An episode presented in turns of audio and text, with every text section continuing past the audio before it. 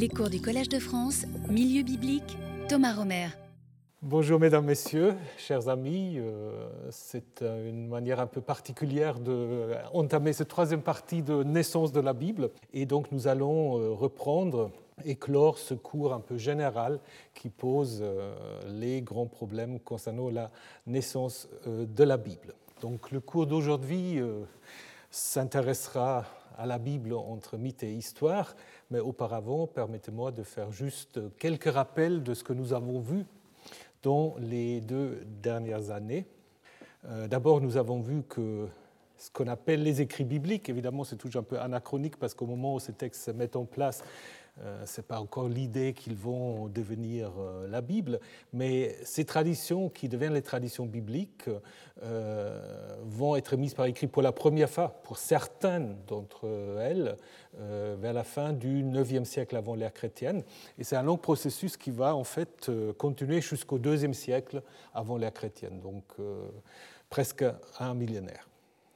Ensuite, les trois parties du Tanakh, donc de la Bible hébraïque, Torah, Nevi'im, Ketuvim, cette mise en place, une définition de ces parties, commence avec le Pentateuch, à l'époque perse, au IVe siècle, avec la Torah, et se termine en fait à l'ère chrétienne, deuxième, troisième siècle, avec la fixation euh, de la dernière partie, les écrits, les euh, Ketuvim.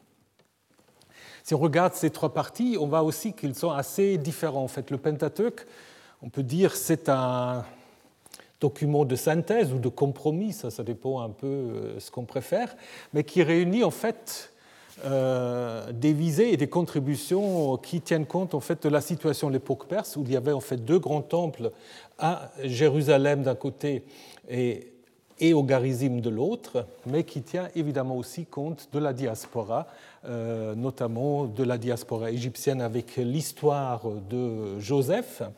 Et le fait que Moïse meurt en dehors du pays est évidemment aussi une sorte d'appel à la diaspora de ne pas trop s'inquiéter euh, si euh, voilà, ils vont rester dans un pays d'accueil. Les prophètes, c'est un document judéen contrairement donc au Pentateuch, beaucoup plus nationaliste d'une certaine manière, parce que c'est vraiment l'histoire de Juda dans une perspective judéenne, et les prophètes qui sont rassemblés, c'est évidemment aussi des prophètes qui ont été édités dans une perspective clairement judéenne. Donc là, on est vraiment dans un autre visée, une visée très différente du Pentateuch.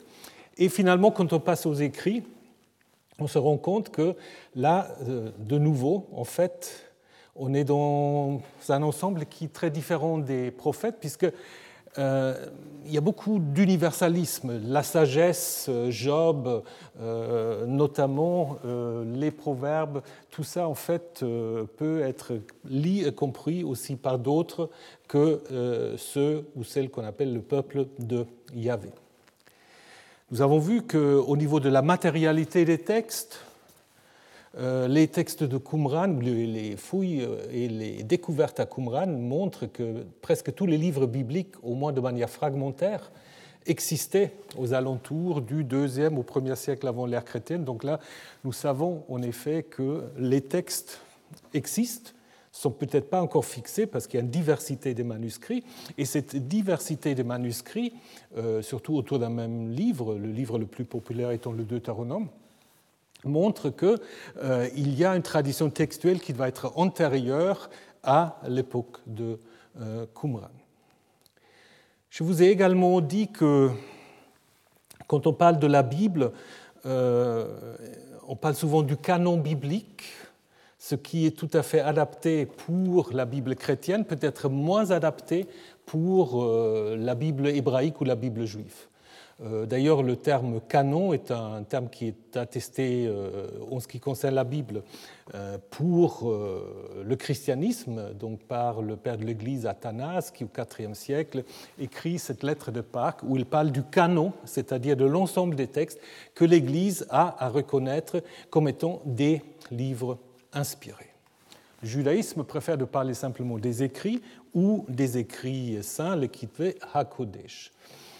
Guy Strumsa avait en effet euh, émis cette hypothèse qui me semble très intéressante, qu'il y a en fait euh, un lien euh, entre l'adoption du codex donc vraiment du livre, et la propagation du christianisme, et donc lié à cela aussi le concept du canon, puisque ce nouveau support a clairement influencé le concept de canon. Pourquoi?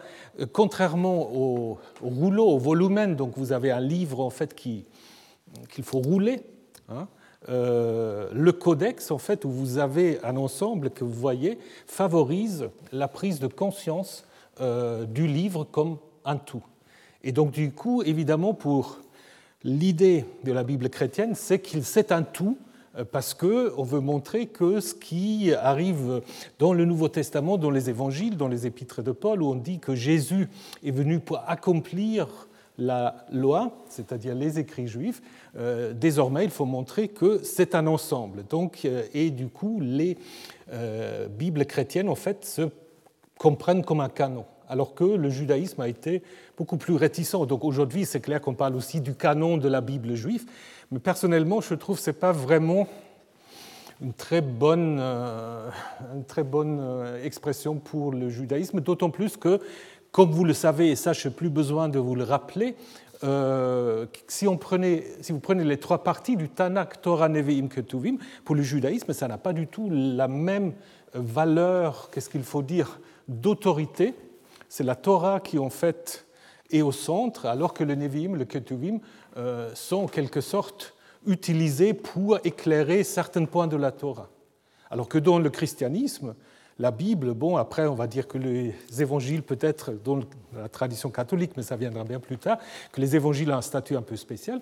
Mais normalement, dans la Bible, c'est un ensemble où la parole de Dieu est là euh, depuis la Genèse jusqu'à l'Apocalypse de Jean. Donc c'est quand même une vision différente et je crois que c'est important parce que souvent on dit que la Bible juive, c'est l'Ancien Testament des chrétiens. Euh, je crois qu'il ne faut pas aller dans cette équation. Et finalement, aussi un petit rappel pour dire que, évidemment, la Bible aujourd'hui, elle se présente comme un livre judéen d'une certaine manière, du Sud, hein, nous allons le revoir, mais beaucoup de traditions, en fait, à l'origine, sont des traditions du Nord. C'est clairement le cas pour euh, l'histoire de Jacob, hein, parce qu'il suffit simplement de regarder où Jacob euh, euh, se trouve, mais aussi le fait qu'il, déjà, chez le prophète Osée, prophète du Nord, on connaît cette tradition au 8e siècle. Euh, L'Exode est également une tradition du Nord, comme c'est clairement montré en 1 roi 12, cette histoire en fait où Jéroboam, après euh, s'être séparé de Jérusalem, va créer des sanctuaires dans lesquels il appelle à vénérer Yahvé, le Dieu qui a fait sortir d'Égypte. Et ça, les auteurs bibliques n'ont guère inventé. Euh, le livre des juges, en fait, euh, qui met en place un certain nombre de chefs charismatiques, c'est tous des, en fait, des personnages qui sont liés à des territoires ou des tribus en fait, du Nord, également les traditions sur Saül, l'histoire de l'Arche qu'on a vue il y a, il y a trois ans, euh, et bien sûr aussi des annales des rois d'Israël intégrés dans les livres des rois également les traditions sur Élie et Élisée et certaines traditions euh, prophétiques ou des rouleaux prophétiques comme Osée, Amos. Donc en fait, il y a beaucoup de choses qui viennent du Nord. Mais évidemment, après la destruction de Samarie en 722, euh, toutes ces traditions sont récupérées d'une certaine manière par les scribes judéens, soit parce que ils étaient dans le temple de Bethel, et le temple de Bethel fait partie désormais euh, de, de, Juda, où sont carrément amenés à Jérusalem, et donc euh, ils sont reprises dans une perspective judéenne de manière positive, les traditions de Jacob sur l'Exode, mais aussi négatif en ce qui concerne l'histoire des rois du Nord. Les rois du Nord sont d'emblée aujourd'hui lus dans une perspective négatif, parce qu'évidemment, il ne respectait pas l'idée que le seul sanctuaire légitime pour vénérer Yahvé, c'est le temple de Jérusalem. Et nous avons également vu l'année dernière, où nous avons déjà dû raccourcir un tout petit peu nos enquêtes, pour des raisons que vous connaissez, que, en fait, la Bible n'est pas dans un vase clos, mais qu'il y a des influences constantes de toutes les civilisations qui entourent la Bible, que ce soit l'Égypte, notamment au niveau des traditions sapientiales, mais aussi par rapport à la conception du jugement du mort, le Levant, les textes euh, d'Ougarit, la stèle de Mécha, qui sont très proches euh, de la manière dont on conçoit Yahvé dans, la Bible hébraïque, évidemment la Syrie avec euh, l'importance des traités de vassalité euh, la conquête, l'épopée de Gilgamesh, et bien sûr Babylone avec les grands cosmogonies comme Enuma Elish, Atrahasis, mais évidemment c'est un récit comme la tour de Babel, vous ne pouvez pas euh, le comprendre s'il n'y a pas un contact avec la civilisation babylonienne. La Perse évidemment aussi, avec notamment une importance du dualisme qui se pointe dans certains textes, la figure du Satan, et même la Grèce, nous avons vu quelques exemples par exemple la fille de Jephthé et Iphigénie notamment, mais il y a bien d'autres, Héraclès et Samson, qu'on pourrait euh, donc euh, ici aussi évoquer. Donc voilà ce que nous avons vu jusqu'à maintenant. Ce que nous allons faire dans cette dernière série, c'est en fait de réfléchir aujourd'hui et la semaine prochaine sur deux grandes questions qui étaient sous-jacentes, mais qui sont souvent euh, posées. Je remercie aussi toutes celles et ceux qui voilà, se manifestent par du courrier ou par d'autres moyens pour poser toutes sortes de questions. Euh, et souvent, ces questions, c'est justement est-ce que la Bible est un mythe ou est-ce que c'est une histoire que l'historien peut utiliser? Euh, Deuxième grande question, voilà, le lien entre archéologie et Bible, c'est aussi une question qui est constamment posée. Et ensuite, euh, je voudrais prendre euh, les autres cours pour parler plus précisément d'abord du 18 et 25 mars la question de la constitution des Nevi'im, notamment de la deuxième partie des, des prophètes, et ensuite euh, donc me consacrer euh, aux Ketuvim, aux écrits, donc avec les psaumes, les textes ou les livres dits de sagesse. Et puis vous avez peut-être remarqué, la journée des femmes approche, qu'il euh, y a beaucoup de livres de femmes dans cette euh, dernière partie, Ruth, Esther. Même le Cantique des Cantiques peut être appelé un peu un livre de femmes. Et puis la réécriture de l'histoire avec euh, Estras, Néhémie et Daniel. Voilà. Donc c'est ce que nous allons voir pendant ces cours. Euh, qui euh, vont donc euh, durer jusqu'au 15 avril, où il y a deux cours à la suite. Et nous aurons aussi cette année, si tout va bien, en présentiel peut-être, un colloque qui sera fait en collaboration avec Antoine Compagnon sur Dieu au Collège de France. C'est tout un programme et puis vous aurez plus d'informations le moment venu. Voilà. Alors, passons aujourd'hui à la question la Bible entre mythe et histoire, ou est-ce que la Bible est mythique ou historique? D'abord, la Bible, en fait, nous propose une histoire, ça c'est clair, une histoire. Après, il faut voir comment on l'interprète. Cette histoire, c'est une grande continuité narrative qui commence avec la Genèse et qui va jusqu'au deuxième livre des rois. Donc là, si vous commencez à lire votre Bible, ben, vous pouvez continuer, les époques se suivent, et donc ça commence avec la création du monde, et ça se termine en fait avec la euh, déportation des Judéens à Babylone avec la, euh, la destruction du temple et l'exil.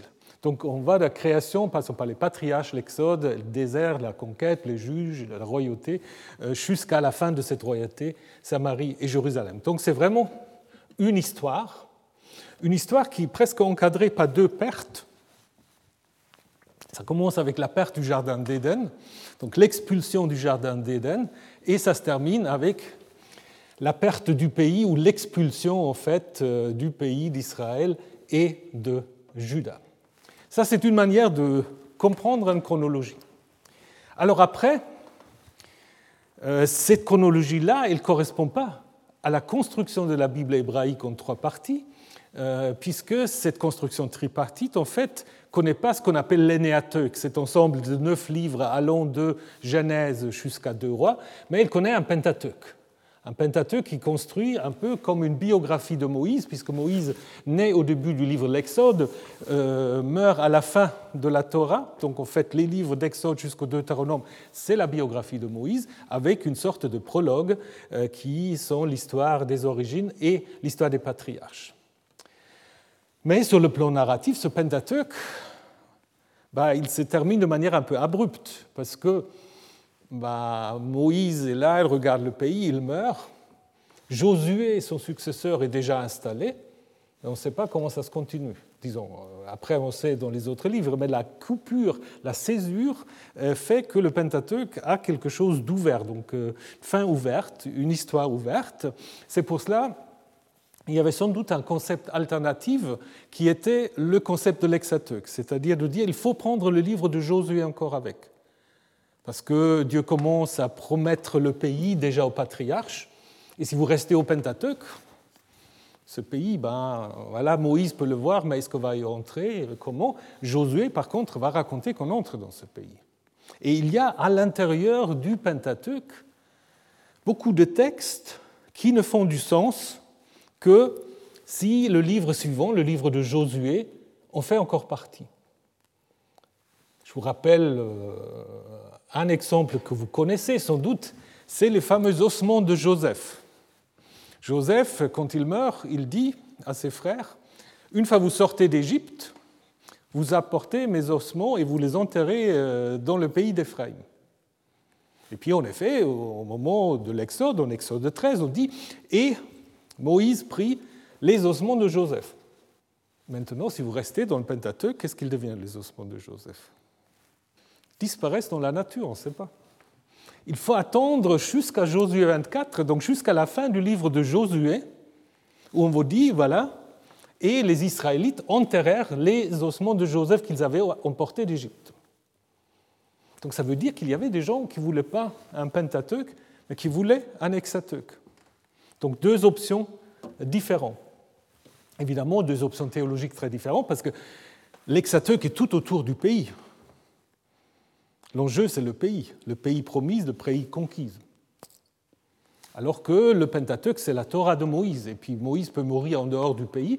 Donc on comprend très bien pourquoi finalement on a choisi le Pentateuque, qui reflète beaucoup plus une situation de diaspora et une situation d'attente que le livre de Josué avec les autres livres qui fait en fait une histoire clos où dit oui, le pays a été conquis et c'est à nous. Mais tout est centré sur le pays du coup. Donc c'est une manière assez différente de voir les choses. Et donc nous avons vu déjà qu'il y avait des débats autour du Pentateuque et l'Hexateuque. Donc si on prend un Pentateuque et un Hexateuque, on a une autre petite unité qui sont les livres de Samuel de Roi où on peut lire en fait l'histoire de la royauté d'une manière indépendante. Si vous commencez à lire Samuel, cette histoire, pardon, cette histoire de, la naissance, qui commence avec la naissance de Samuel, vous n'avez pas besoin de connaître l'histoire précédente. Donc ça peut se lire en fait comme une histoire indépendante. Donc, du coup, nous avons des options différentes. Mais vous avez encore une autre option à l'intérieur du Pentateuque, il y a encore une césure. Il y a une césure entre le livre des Nombres et le livre du Deutéronome. Parce que le Deutéronome, c'est le seul livre du Pentateuque qui s'ouvre en fait avec un vrai titre. Ele Hadebarim, voici les paroles que Moïse prononça pour Israël. Et c'est un titre avant, c'est aussi des titres, mais c'est toujours raccroché au livre suivant. Et voici les noms. Et Dieu dit à Moïse, donc chaque titre, en fait, euh, Exode, Lévitique et Nombre, se rapporte toujours au livre précédent. Et le Deutéronome ouvre quelque chose de nouveau. Voici les paroles. Et le Deutéronome fait beaucoup d'allusions à ce qui va venir dans la suite. Dans le Deutéronome, qui a un discours d'adieu de Moïse, on va dire que voilà, vous allez traverser le, pays, euh, le Jourdain, vous allez conquérir le pays. Faites attention de ne pas désobéir, parce que si vous désobéissez, voilà, vous allez perdre le pays, vous allez être expulsé. On parle déjà en fait de ce qui va arriver à l'époque de la royauté. Donc en fait, on a l'impression que le Deutéronome est lié au livre suivant qui ont d'ailleurs un style tout à fait comparable, un vocabulaire et une syntaxe également comparables, d'où l'idée qu'il y a une autre histoire encore qui commence avec le Deutéronome, qui va jusqu'au deuxième livre de droit, et c'est ce qu'on appelle, suivant la théorie de Martin Noth, l'histoire deutéronomiste. Donc euh, une unité en fait encore différente, euh, allant du Deutéronome jusqu'à deux rois. Donc en fait, nous pouvons, si nous voulons trouver des histoires à l'intérieur de la Bible, avoir plusieurs histoires. Nous pouvons avoir le Pentateuque, qui est aussi une donnée en fait de la tradition, parce que c'est la première partie de la Bible. Nous pouvons avoir un Hexateuque, nous pouvons avoir l'histoire deutéronomiste, et nous pouvons avoir l'énéateuque. Et chaque fois, euh, vous avez une construction de l'histoire différente, ce que je voudrais vous montrer maintenant. Alors pour le Pentateuque et l'Hexateuque, je reviendrai là-dessus, c'est une histoire des origines, une histoire des origines qui en effet peut qualifier, on verra comment, d'une histoire mythique parce que, euh, je vais vous le montrer, euh, ces ensembles-là ne reflètent pas des époques historiques. Si nous entrons dans l'histoire deutéronomiste, nous avons peut-être là une vraie conscience historique d'une certaine manière, puisque euh, ceux qui sont à l'œuvre dans cette histoire deutéronomiste veulent en effet mettre par écrit des traditions pour expliquer pourquoi finalement euh, la royauté s'est terminée, pourquoi les Babyloniens ont détruit Jérusalem et déporté une partie de la population, comme on le dit à la fin du livre des rois. C'est en effet une intervention de Yahvé contre son propre peuple pour le sanctionner, et évidemment aussi ses rois, à cause des cultes rendus à d'autres divinités. Mais les deutéronomistes, au fait, vont faire l'œuvre d'historiens, tout dépend évidemment de ce qu'on met sur le terme, parce qu'ils vont construire en fait clairement des époques, des époques à l'aide de différents discours qu'ils vont mettre dans la bouche des personnages importants ou qu'ils vont mettre dans leur propre bouche et qui, en fait, chaque fois, en fait, délimitent des époques. En fait, le Deutéronome, c'est l'exemple, parce que le Deutéronome, en tant que livre, est déjà construit comme un grand discours. C'est le discours de Moïse.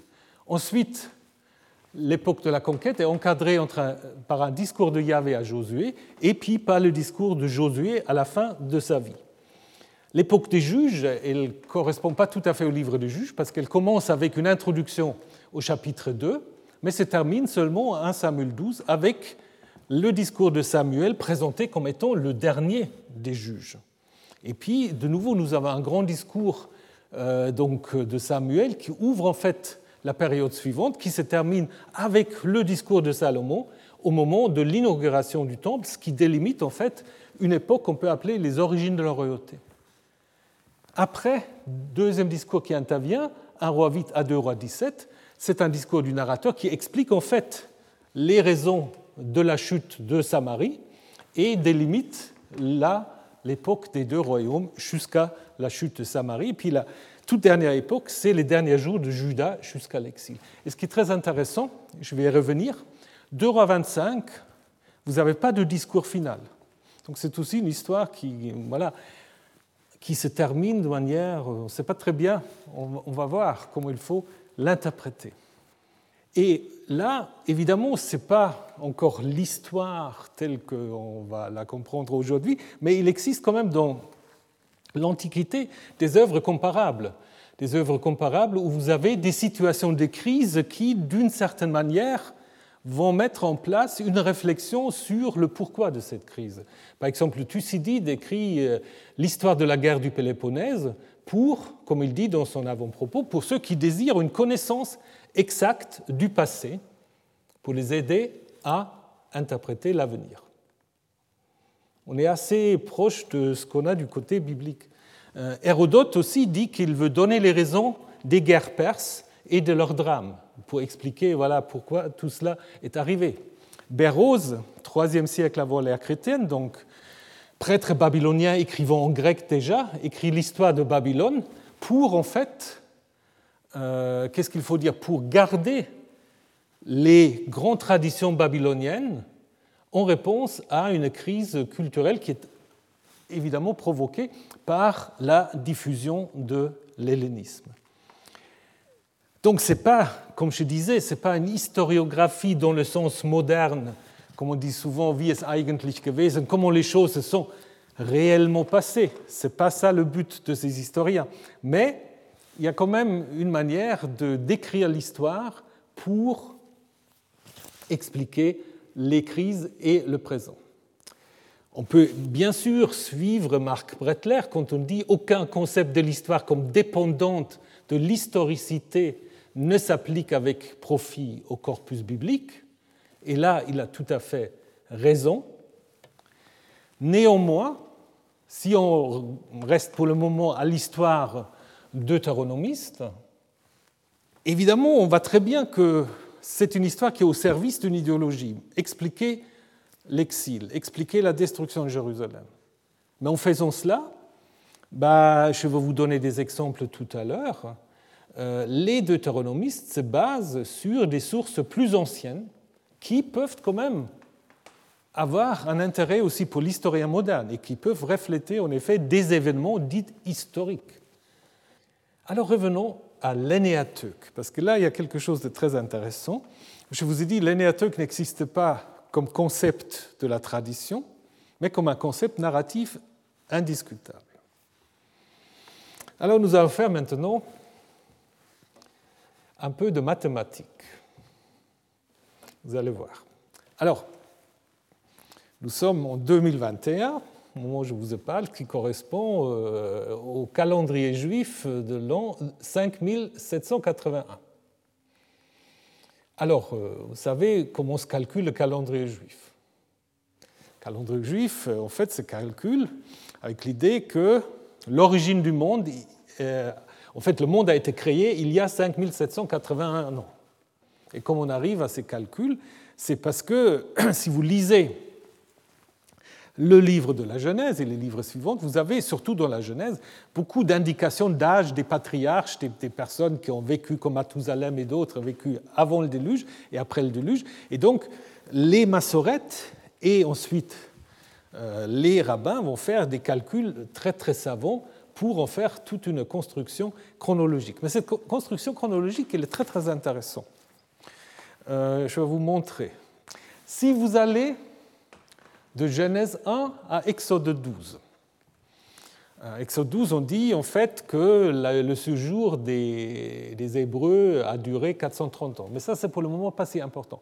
Mais selon le calcul massorétique, de Genèse 1 à Exode 12, nous avons, ou disons, euh, il y a 2666 années qui se sont écoulées. Je ne vous fais pas toute la démonstration parce que ça dure un peu long, mais c'est quand même intéressant. 2666, c'est quoi? Ben, C'est un chiffre, c'est sûr, mais, qu'est-ce que ça peut être? Ben, C'est deux tiers, c'est deux tiers de 4000. C'est deux tiers de 4000. Bon, évidemment, les mathématiciens vont dire pas tout à fait, mais évidemment, on ne peut pas faire ça tout à fait. Mais ça, la tradition l'a toujours observé. Donc, on est en fait à deux tiers d'un chiffre rond symbolique 4000. Mais pourquoi 4000 Nous allons le voir. Après, vous avez une autre indication chronologique. On a un roi 6 au moment où Salomon commence à construire le temple. On dit c'était 480 ans après la sortie des Israélites que euh, Salomon commence à construire le temple. Donc alors, vous rajoutez 480, vous arrivez à 3146. Bon. Après, vous prenez tous les règnes des rois, donc euh, pour calculer le temps de Salomon jusqu'à l'exil, jusqu'à la destruction du temple, et comme par hasard, vous arrivez de nouveau à 430 ans. 430 ans qui était l'époque qui était donnée pour le séjour des Israélites euh, en Égypte. Mais ce qui est intéressant encore, si vous rajoutez donc euh, euh, ces 430 ans, il reste encore de 587 qui est l'exil, il reste encore 424 ans.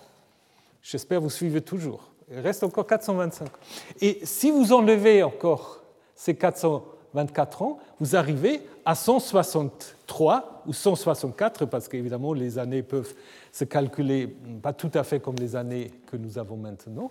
Et c'est quel moment? C'est la purification du temple par Judas Maccabée, donc le Hanouka. Donc ça veut dire, en fait, que le Pentateuque, avec ses livres historiques, ont encore étaient revisés, retravaillés à l'époque des Maccabées. À l'époque de Maccabées, d'une certaine manière, pour arriver à l'an 4000, qui est évidemment une année phare, qui est l'année de la purification, de la dédicace, réinauguration du temple de Jérusalem. Donc ça, je trouve quand même très très intéressant. Ça veut dire que encore à l'époque maccabéenne, au deuxième siècle avant notre ère, on peut réviser le Pentateuque et les livres historiques. Et ça donne peut-être aussi raison à ceux qui disent que le canon, disons canon, on ne parle pas de canon, mais que la partie des Nevi'im, des prophètes, a été peut-être en effet mise en place à cette époque-là, avec cette idée justement de montrer que l'inauguration ou la dédicace du temple, c'est vraiment euh, un moment décisif dans l'histoire depuis la création du monde. Donc, comme je vous ai dit, cet Enéateuk qui suggère cette chronologie, ben, elle a toute une série d'époques que je vous ai déjà présentées, que je ne vais pas reprendre ici. Et le problème, en fait, que je voudrais aborder maintenant, c'est que de manière consciente ou inconsciente, euh, ces époques sont toujours un peu reprises par les historiens, surtout les historiens non spécialistes. Et ça, c'est parfois aussi un problème que souvent, surtout dans les pays dits laïques, on laisse euh, la Bible dans la main des spécialistes qui ne sont pas vraiment des spécialistes et qui finalement sont plus naïfs par rapport au récit biblique que les biblistes. Mais ça, c'est une autre histoire. Donc en fait, si vous prenez cette chronologie, évidemment pour Genèse 1 à 11, pour depuis Spinoza, on va quand même dire que c'est des récits là vraiment mythiques que l'historien ne peut pas dater, encore que aujourd'hui, on a de nouveau et de plus en plus malheureusement des discours créationnistes, voire concordistes, qui pensent quand même, oui, derrière, il y a quand même des événements historiques. Donc il y a tout le temps encore des gens qui trouvent l'arche de Noé, qui vous localisent le paradis, euh, qui disent que le premier récit de la création correspond quand même à l'évolution euh, de la vie sur la Terre. Tout ça, mon avis, il faut euh, combattre ces obscurantismes et je dirais quand même que la plupart des gens sont d'accord. Par contre, dès qu'on arrive au patriarche, ben, on trouve quand même l'idée que l'époque des patriarches, de l'Exode, de la conquête, des juges, que ce seraient des périodes historiques qu'on pourrait dater dans l'histoire. Hein? Je vous ai mis ici, ne sais pas si vous arrivez à lire, donc ça c'est en fait un tableau chronologique qui se trouve à la fin de la Bible Jérusalem, dans l'édition de 1999, où vous avez en fait, voyez, 1700, les patriarches en Égypte. Hein? Euh, ensuite, vous avez 2030, ou 2050, pardon, l'exode vers 2050. Hein? Ensuite, entre 2000, 1220 et 1200, Josué. Ensuite, les juges, 1200 à 1025. Donc on a vraiment l'impression que c'est une, en fait, que le récit biblique reflète des périodes historiques. Et dans certains livres d'école, bah, c'est aussi comme ça qu'on présente l'histoire. Et là, je pense, euh, il y a en effet un très très grand problème, parce que ces époques dites des patriarches, de Moïse l'Exode, de Josué, des juges, ce ne sont pas des époques que l'historien peut qualifier d'époque historique. C'est des traditions dont certaines peuvent être en effet contemporains, qui peuvent, être, euh, qui peuvent naître en même temps, dans des contextes différents, mais qui ne sont pas une succession. C'est les rédacteurs bibliques qui les mettent dans une succession, mais au niveau des traditions, euh, ne peut pas dire qu'il y avait d'abord les patriarches, ensuite Moïse, etc. Euh, je vais vous le montrer très très brièvement. L'histoire des patriarches, déjà, on a toujours eu des problèmes à les dater de manière précise, et certains voulaient les mettre au 19e, d'autres au 13e. Mais en fait, déjà, si vous lisez l'histoire des patriarches, ben, vous vous rendez compte qu'il y a très peu de possibilités de dater ces histoires. Par exemple, quand Abraham va chez le pharaon, ben, ce pharaon ne porte pas de nom. Quand Joseph est chez le pharaon, ce pharaon ne porte pas de nom. Donc il y a très peu de noms, et les noms qu'on a, ils ne permettent pas de dater. Et puis il y a ces fameux anachronismes. Les chameaux, euh, Abraham sur les chameaux au XVIIIe siècle, impossible. Les chameaux n'ont été domestiqués dans le Levant que vers la toute fin du deuxième millénaire. Le nom d'Our Kastim, ça pose aussi toujours le problème, le Our des Chaldéens. C'est un nom en fait qui euh, n'est attesté qu'à partir du 7e siècle avant notre ère. Donc euh, déjà, on a du mal à, dater les patriarches au deuxième millénaire. On a toujours eu trois grands arguments pour dire qu'il y avait une époque des patriarches. On avait dit qu'il y avait en fait dans l'histoire des patriarches un reflet des grandes migrations du deuxième millénaire. En fait, on a postulé qu'il y avait des grandes migrations du deuxième millénaire. Bon, euh, les assyriologues ont aussi montré que c'est, bah, je là, mais ces migrations n'existent pas. Il y a l'idée que certaines coutumes euh, dans l'histoire des patriarches reflèteraient des coutumes attestées dans des textes du deuxième millénaire, du bronze, euh, du bronze moyen ou du bronze récent, et que certains noms divins, en fait, dans l'histoire des patriarches, garderaient le souvenir d'une religion pré-yaviste très ancienne. Alors, pour les migrations, donc on avait l'idée que les patriarches, en fait, seraient le reflet d'une sorte de migration amorite. Alors les Amorites, en effet, euh, ben, ils sont bien attestés, qui en fait euh, vont euh, s'installer en Mésopotamie, à partir du troisième millénaire, mais on ne peut pas vraiment parler d'une vague de migration. C'est simplement des populations qui deviennent de plus en plus importantes, mais pas ce qu'on appelle des migrations de peuples.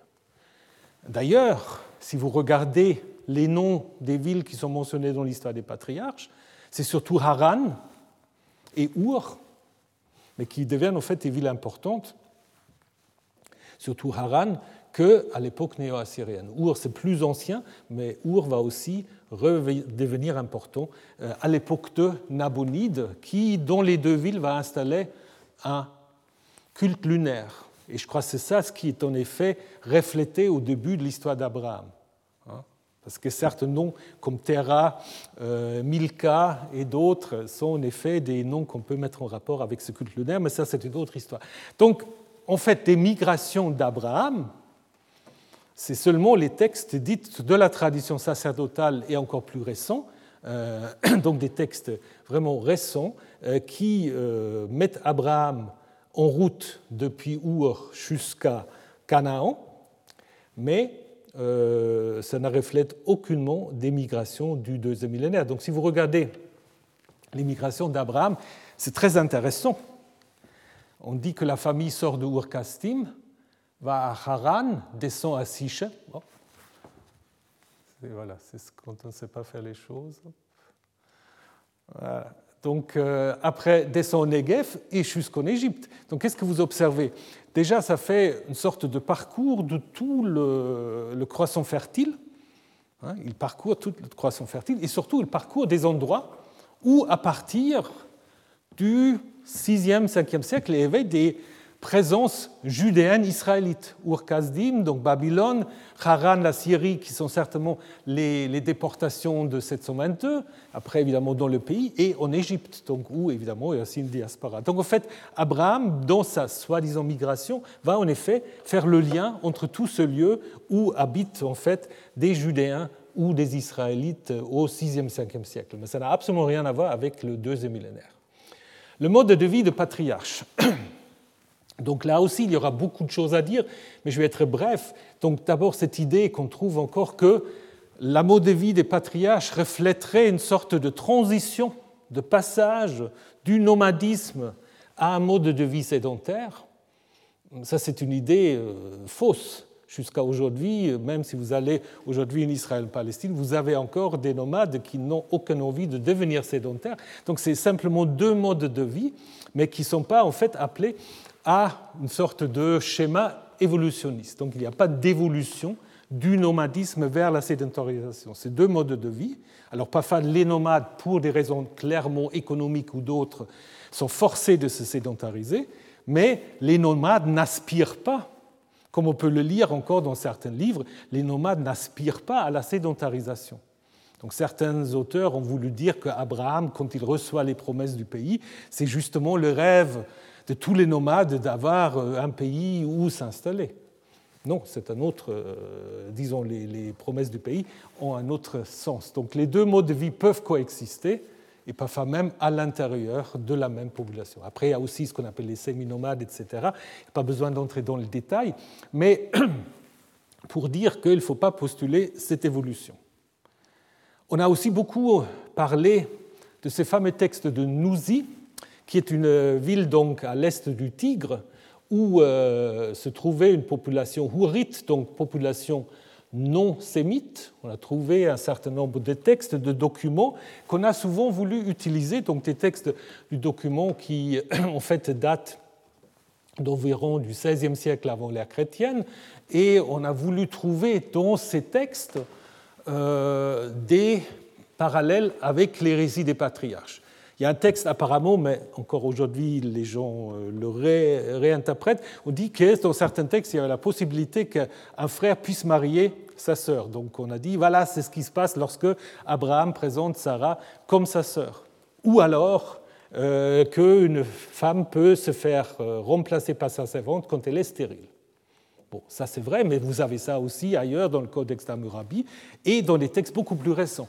Et comme l'a montré notamment John Van Seters, les textes qui sont vraiment proches des coutumes qu'on trouve dans la Genèse, c'est plutôt des textes qui datent de l'époque néo-assyrienne euh, que du deuxième millénaire.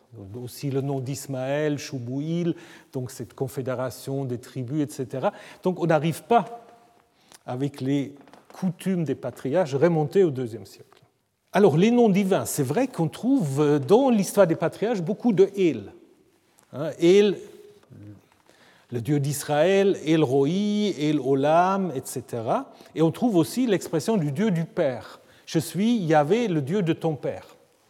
Donc on a postulé en fait que ce serait en fait des reflets d'une religion pré-yaviste. Donc les patriarches qu'on a pris comme des figures historiques n'auraient pas encore connu le Dieu Yahvé.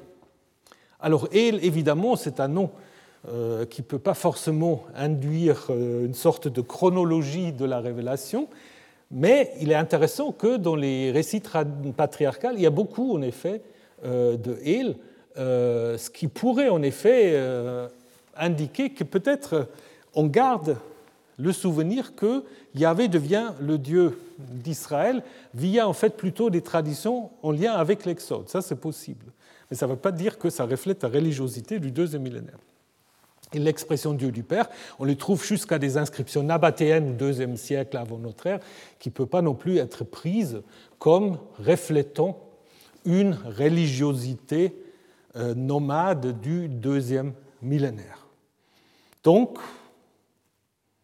mythe ou histoire, Abraham Alors on a parfois insister sur le fait, mais qui aussi, je me suis un peu renseigné auprès des égyptologues, c'est pas si clair que ça, dans une liste de Sheshonk, il y a dans le Midi, dans le Negev, euh, un endroit qu'on peut traduire comme le fort ou le champ d'Abraham, euh, qui pourrait peut-être penser, faire penser à Abraham, mais évidemment, nous n'avons aucune autre indication, aucune autre description. Donc, euh, peut faire un rapprochement avec l'Abraham biblique, c'est possible, mais ça voudrait dire quoi? Ça voudrait dire que euh, au Xe siècle, il y aurait peut-être un endroit où il y avait une tradition sur un dénommé Abraham. Peut-être. Ce qui est clair, c'est que les patriarches ne peuvent pas être pris comme des figures historiques. D'ailleurs, euh, c'est très clair que ces trois personnages qui, à l'origine, ne sont pas du tout liés les uns aux autres, qui ont des lieux de culte ou de vénération différents. Abraham à Hébron, Isaac à Beersheba, Jacob à Bethel, dans le nord, peut-être à Sichem aussi, hein, et qui ont été liés seulement après coup. Alors, l'opposition mythe ou histoire, est-ce que c'est la bonne? Donc il peut y avoir en effet derrière ces figures des souvenirs de vénération d'ancêtres. Mais un ancêtre, souvent, c'est une figure construite. Vercingétorix, est-ce que c'est une figure historique ou une figure mythique? Bon, on peut dire qu'il y a un noyau historique, oui, mais après, tout ce qu'on fait autour, l'historien ne peut pas en faire grand-chose. Et pour les patriarches, c'est un peu la même chose. Donc je ne peux pas vous dire qu'Abraham vénéré à Hébron n'a jamais existé, puis ça n'a aucun intérêt. Euh, par contre, est-ce qu'on peut dire, est-ce qu'on peut montrer comment on construit autour de ces vénérations des ancêtres une histoire euh, et comment on va lier ces différents ancêtres aussi pour montrer en fait le lien entre le nord et le sud, et puis aussi après la présence du sud, en commençant l'histoire avec Abraham. Pour l'Exode, bah, pour l'Exode, un peu dans la même situation. C'est un texte que vous avez vu déjà souvent lors du cours, donc je n'ai pas besoin d'insister beaucoup. C'est la fameuse stèle de Merepta, où on a la première fois le nom d'Israël euh, comme euh, une population euh, que le pharaon aura vaincu, mais une population en fait installée dans le pays. Hein. Donc dans cette stèle, rien n'est dit d'un exode. C'est un groupe autochtone. Et puis le pharaon, bah, il va en effet énumérer tous ses ennemis qu'il a battus. Israël est donc un groupe suffisamment important quand même pour que le pharaon puisse se vanter d'avoir mis fin, comme il le dit, à ce groupe, alors que ça va être au fait plutôt le début de l'histoire euh, d'Israël. Alors, donc, du coup, certains ont dit, bah, évidemment, l'exode se passait avant. L'exode se passait sur Ramsès II. Souvent on imagine Ramsès II, pharaon très connu, euh, très important, comme étant le pharaon sous lequel l'exode aura eu lieu. Bon, il y a déjà le problème que, apparemment, ce Ramsès est, mort assez âgé, puis on a la momie de ce pharaon, donc il ne s'est pas noyé dans la mer, euh, comme le prétend le récit biblique, mais ça, ce n'est pas très important. Ce qui est surtout important, c'est qu'on se base souvent sur les textes de Exode 1. On dit il y avait, en fait, les, Hébreux étaient corvéables pour construire les villes de Pithom et Ramsès. il y a beaucoup de villes qui, en fait, sont appelées Ramsès où il y a un culte de ce pharaon. Donc c'est déjà difficile, mais Pithom, on le sait très très bien que Pithom ne devient en fait une ville à partir du 7e siècle avant l'ère chrétienne, probablement sous Néchao II. Donc Ramsès, ça peut être n'importe quelle autre ville. Et d'ailleurs, euh, le pharaon dans la Bible ne porte pas de nom. Alors on peut toujours dire que, donc, du coup, ça peut être Ramsès II, mais on oublie alors là aussi de dire si c'est le grand pharaon, bah, en fait, selon la chronologie biblique, ce n'est pas ce pharaon qui euh, en fait, fait la corvée, parce que ce pharaon va mourir lorsque Moïse revient. Donc, en fait, ce sera le successeur de Ramsès II, qui de nouveau est Merepta. Et Merepta, bah, on a vu la stèle, donc ça ne marche pas. Alors, qu'est-ce qu'on peut dire? Bah, Pareil, il n'y a jamais de nom de ces pharaons. Donc, si on voulait dater, si on voulait donner un événement historique, on aura pu donner le nom du pharaon. On donne des noms de pharaons. Dans le livre des rois, on parle de Shishak, de Sheshank, on parle de Nekao. Mais pourquoi alors on ne parlera pas ici de Ramsès, si c'est le pharaon? Pourquoi ce pharaon ne porte pas de nom? Parce qu'on comprend ce récit comme un récit simplement historique, euh, pardon, euh, théologique et pas historique. Donc, de nouveau, est-ce que tout est inventé? Il y a des éléments qu'on peut mettre en rapport avec la tradition de l'Exode, mais ce n'est pas un élément précis. Vous avez les fameux rois Ixos qui ont été expulsés, et dont certains disent c'est peut-être, donc qui étaient d'origine sémite et qui ont été expulsés, dont certains disent c'est peut-être ça le noyau historique. Ce n'est pas un noyau historique, mais ça peut participer à la construction de cette idée de la sortie. Les fameux apirou, peut-être à mettre en lien avec les Hébreux, Hein, qui en fait euh, se battent souvent contre les Égyptiens, qui parfois s'enfuient. Les fameux chassous, dont un groupe vénère peut-être même le dieu Yahvé. Donc de nouveau, on peut dire que le séjour en Égypte et l'Exode, ce n'est pas une époque historique, mais dont le récit se trouve condensé en fait euh, toutes sortes de, d'expériences avec, euh, avec l'Égypte. Et puis, euh, c'est clair que durant tout le deuxième et surtout aussi le premier millénaire, il y a constamment des contacts entre l'Égypte et le Levant. Nous l'avons vu en détail euh, l'année dernière. Donc, en fait, là aussi, nous ne pouvons pas parler d'une époque historique. Et donc, on ne pourra pas dire que il y a une époque de patriarche et une époque l'Exode. C'est plutôt deux mythes origines qui sont en compétition d'une certaine manière. Dans la Genèse, tout se passe par les généalogies, euh, et puis en fait on construit une identité en disant on est descendant d'Abraham, d'Isaac, de Jacob, alors que dans l'histoire de Moïse, il n'y a pas de généalogie. Moïse a des enfants, mais ses fils, ben, on ne sait pas très bien ce qu'ils deviennent. Donc en fait, il n'est pas, euh, pas d'ancêtre parce que son successeur, Josué, n'a aucun lien de famille avec lui. Et donc là, l'identité va se construire autour de la Torah, autour d'abord de l'alliance que Moïse, dont Moïse va être le médiateur. Donc on peut plutôt dire, vous avez là deux manières différentes de construire une identité d'un peuple, et beaucoup de pays jusqu'à aujourd'hui ont plusieurs récits d'origine. Quel serait le mythe d'origine de la France? Je vous laisse réfléchir. Il y, a, beaucoup de possibilités. Vous pouvez prendre Jeanne d'Arc, vous pouvez prendre Vercingétorix, vous pouvez prendre d'autres encore. Et puis après, évidemment, on va essayer de les combiner. Et donc Abraham d'un côté, ou les patriarches d'un côté et l'Exode de l'autre, ce n'est pas une succession, c'est en fait deux traditions différentes qu'on a mis ensuite dans un ordre chronologique. Alors pour la conquête, c'est pareil. Le livre de Josué qui raconte la prise du pays, la prise de possession du pays comme une sorte de, blitzkrieg de quelques semaines, euh, ce n'est pas une réalité historique non plus. On le sait depuis déjà les années 50, ce qui a fait aussi beaucoup de, débats lorsque euh, l'archéologue britannique Kathleen Kenyon euh, a dit bah, il n'y a aucune trace de destruction d'un mur de, Jéricho au XIIIe, XIIe siècle. Bah, les murs de Jéricho à ce moment-là n'existent pas.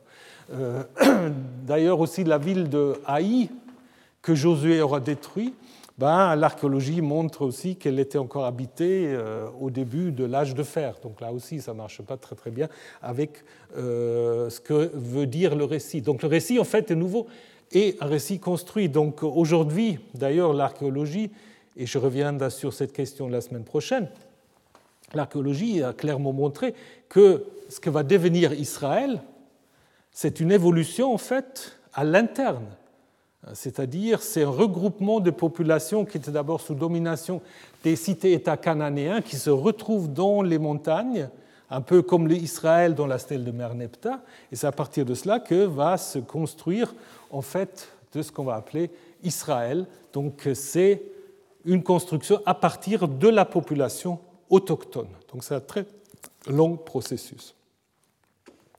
Alors, pour le livre de Josué, comme il faut le comprendre, ben, il faut le comprendre comme une construction euh, de nouveaux théologies qui reprennent en fait euh, une, idéologie de la guerre, de la conquête assyrienne, pour montrer en fait aux Assyriens que Yahvé est un Dieu aussi fort que les Assyriens, et une sorte de ce qu'on peut appeler sorte de contre-histoire à la propagande militaire assyrienne. Donc pour dire que vous vous dites que euh, le pays est à vous, mais nous montrons en fait que c'est nous qui avons occupé le pays. Donc pas de période historique. La même chose est vraie pour l'époque des juges. Hein. On avait pensé aussi souvent que l'époque des juges reflèterait une sorte d'organisation, ce que Martin Noth avait appelé l'amphictionie, où en fait euh, donc les tribus se seraient rassemblées autour d'un seul sanctuaire.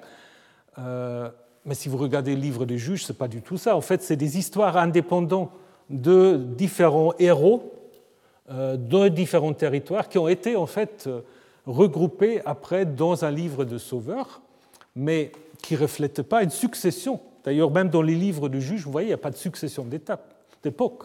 Hein. On les a mis dans une chronologie parce qu'il faut bien le regrouper, mais de nouveau, on ne peut pas parler d'une époque de juges comme une époque historique.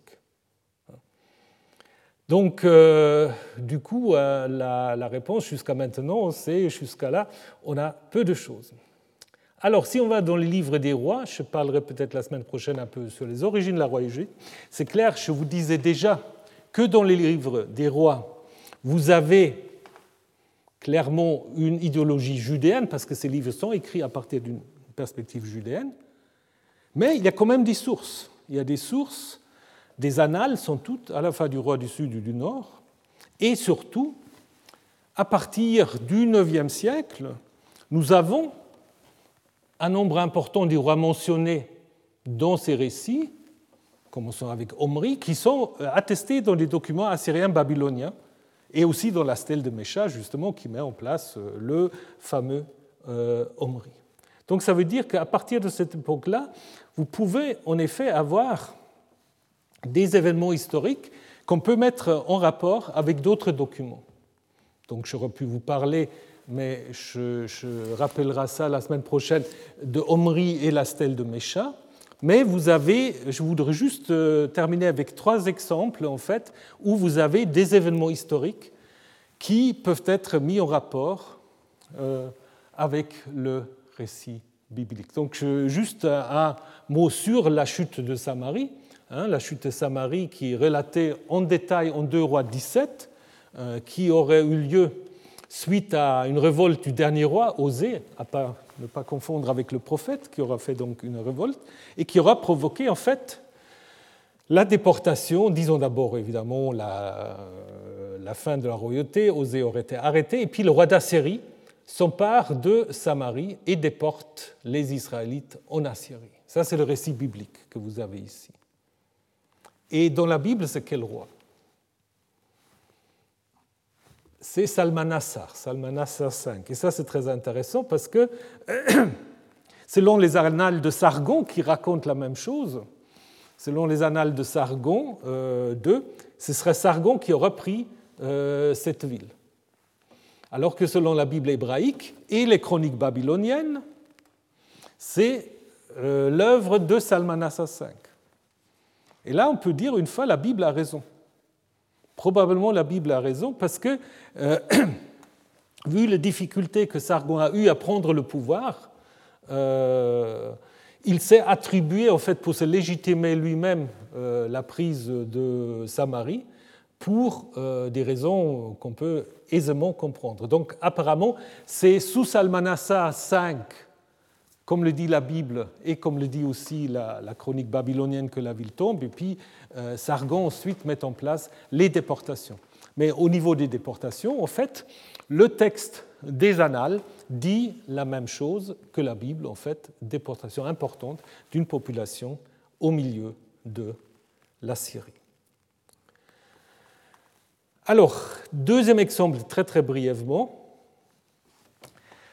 qui est un peu différent mais euh, je voudrais quand même vous montrer que là aussi, euh, on peut quand même se baser euh, sur d'autres documents pour dire que ce n'est pas une seule invention. C'est la réforme de Josias. Donc vous connaissez cette histoire. Donc Josias aurait trouvé un livre euh, à la suite de cette découverte, il aurait fait toute une réforme, ou disons un changement de culte, en vidant le temple de tout et en mettant en fait Yahvé comme étant le seul Dieu euh, légitime et Jérusalem le seul sanctuaire légitime. Alors c'est très très clair que euh, si on lit le texte tel que nous l'avons, c'est un texte inventé. C'est un texte inventé qui légitime en fait à l'époque perse une sorte de, comment dire, de changement du culte, euh, où le temple devient une sorte de synagogue déjà, parce que euh, Josias va vider le temple de tout. Et qu'est-ce qu'il va faire dans le temple? Il va se mettre au milieu du temple, et qu'est-ce qu'il va faire? Il va lire le livre. C'est exactement ce que vous faites dans un culte euh, dans la synagogue. Hein? Donc à ce niveau-là, c'est clair que, tel que le texte a été édité, c'est un texte en fait qui, qui légitime en fait un nouveau culte centré sur la lecture du livre.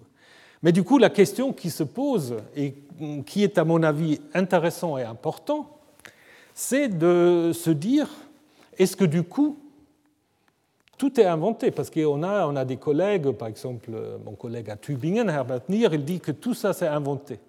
Il n'y a aucun fondement historique euh, dans cette réforme de, de Josias. Là, je pense aussi qu'il faut être prudent parce que nous avons quand même un certain nombre de choses qui sont intéressantes par rapport aux différentes actions, donc je vais juste me contenter d'un exemple peut-être, différentes actions qu'entreprend euh, Josias. Donc on dit notamment il supprima les chevaux que le roi de Juda avait installés en honneur de Shemesh, du soleil, à l'entrée de la maison de Yahvé, près de la chambre de, du haut fonctionnaire Kisaris ou eunuque Nathan Melech, situé dans les annexes. Il brûla les chars du soleil. Donc on parle des chevaux, des chars du soleil. C'est en fait le seul texte dans la Bible où on parle de cela. Donc si c'est déjà inventé, pourquoi c'est seulement ici qu'on parle de cela?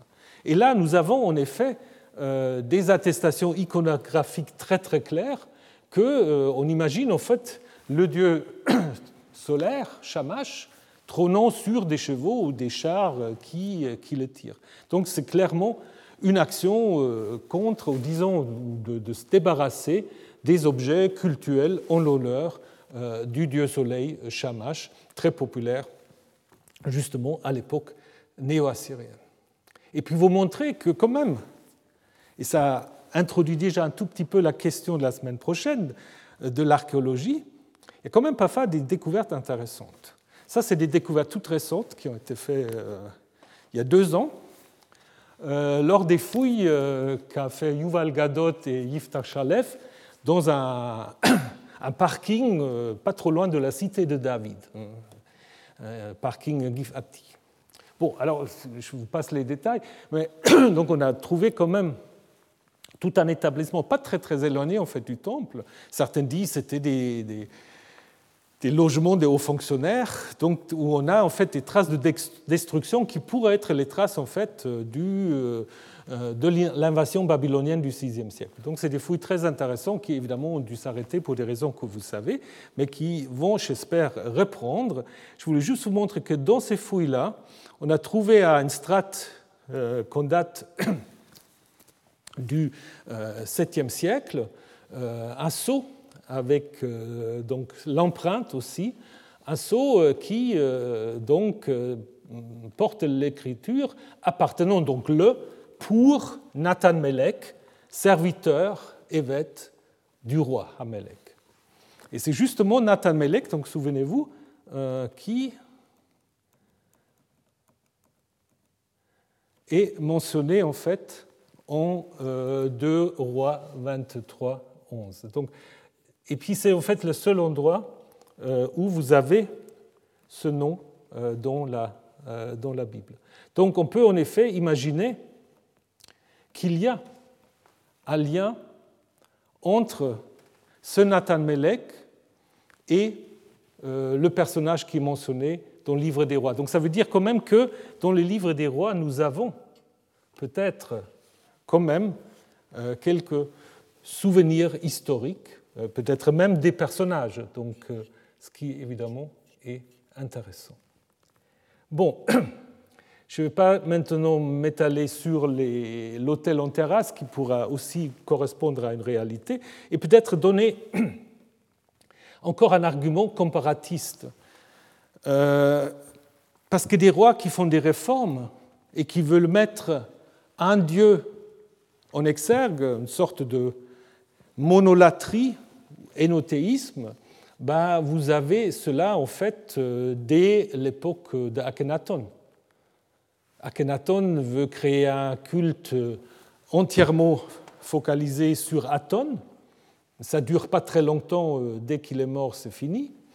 Euh, Sennacherib veut en effet élever sa ville Assur à la place de Babylone et donc mettre Assur comme étant le dieu le plus important. Nabonide, c'est encore autre chose, qui veut en fait imposer une sorte de vénération quasi exclusive du dieu lunaire Sin. Et donc, euh, toutes ces réformes, c'est quand même très comparable. Donc, de dire qu'on a inventé cette réforme-là, euh, ces textes-là montrent quand même que dans certains cas, les rois, pour toutes sortes de raisons qu'on peut toujours expliquer, veulent en fait élever tel ou tel lieu à un rang supérieur, même une sorte de, presque monolatrie. Et donc la réforme de Josias, qui n'a pas sans doute perduré euh, après la mort de Josias, bah, elle peut être comparée en fait à, euh, à cela.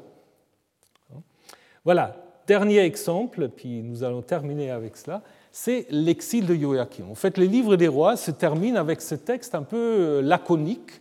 On dit simplement que euh, le, au 37e année de l'exil de Joachim, euh, le roi de Babylone euh, éleva la tête de Joachim, le sort de sa prison, lui dit des choses agréables, établit son trône au-dessus des trônes des autres rois, et il avait changé ses vêtements de prison. Maintenant, Joachim mange à la place, disons, euh, en présence du roi de Babylone tous les jours de sa vie.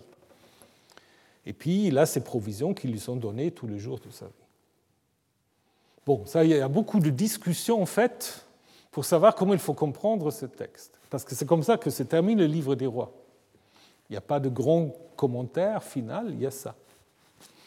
Donc on ne va pas discuter cela. D'abord, je vais vous montrer que euh, ça correspond quand même à une réalité euh, historique, puisque euh, nous avons une tablette à l'époque de Nabucodonosor II, qui en effet mentionne des provisions qui sont données à Yaoukinu, roi du pays de Yahoudou. Alors euh, après, il faut que je vois avec les assyrologues ce que ça veut dire exactement au niveau des mesures, mais disons, il est mentionné là comme recevant en fait euh, des provisions euh, du, roi de Babylone. Et ça confirme apparemment quand même le fait qu'il avait un statut relativement important. et ce qui est intéressant en plus, c'est contrairement à 2 rois 25, on parle aussi des fils, des cinq fils du roi du pays de Yaoudou, qui ne sont pas mentionnés dans 2 rois 25. Donc on peut dire, euh, 2 rois 25 rapporte un événement historique. Oui.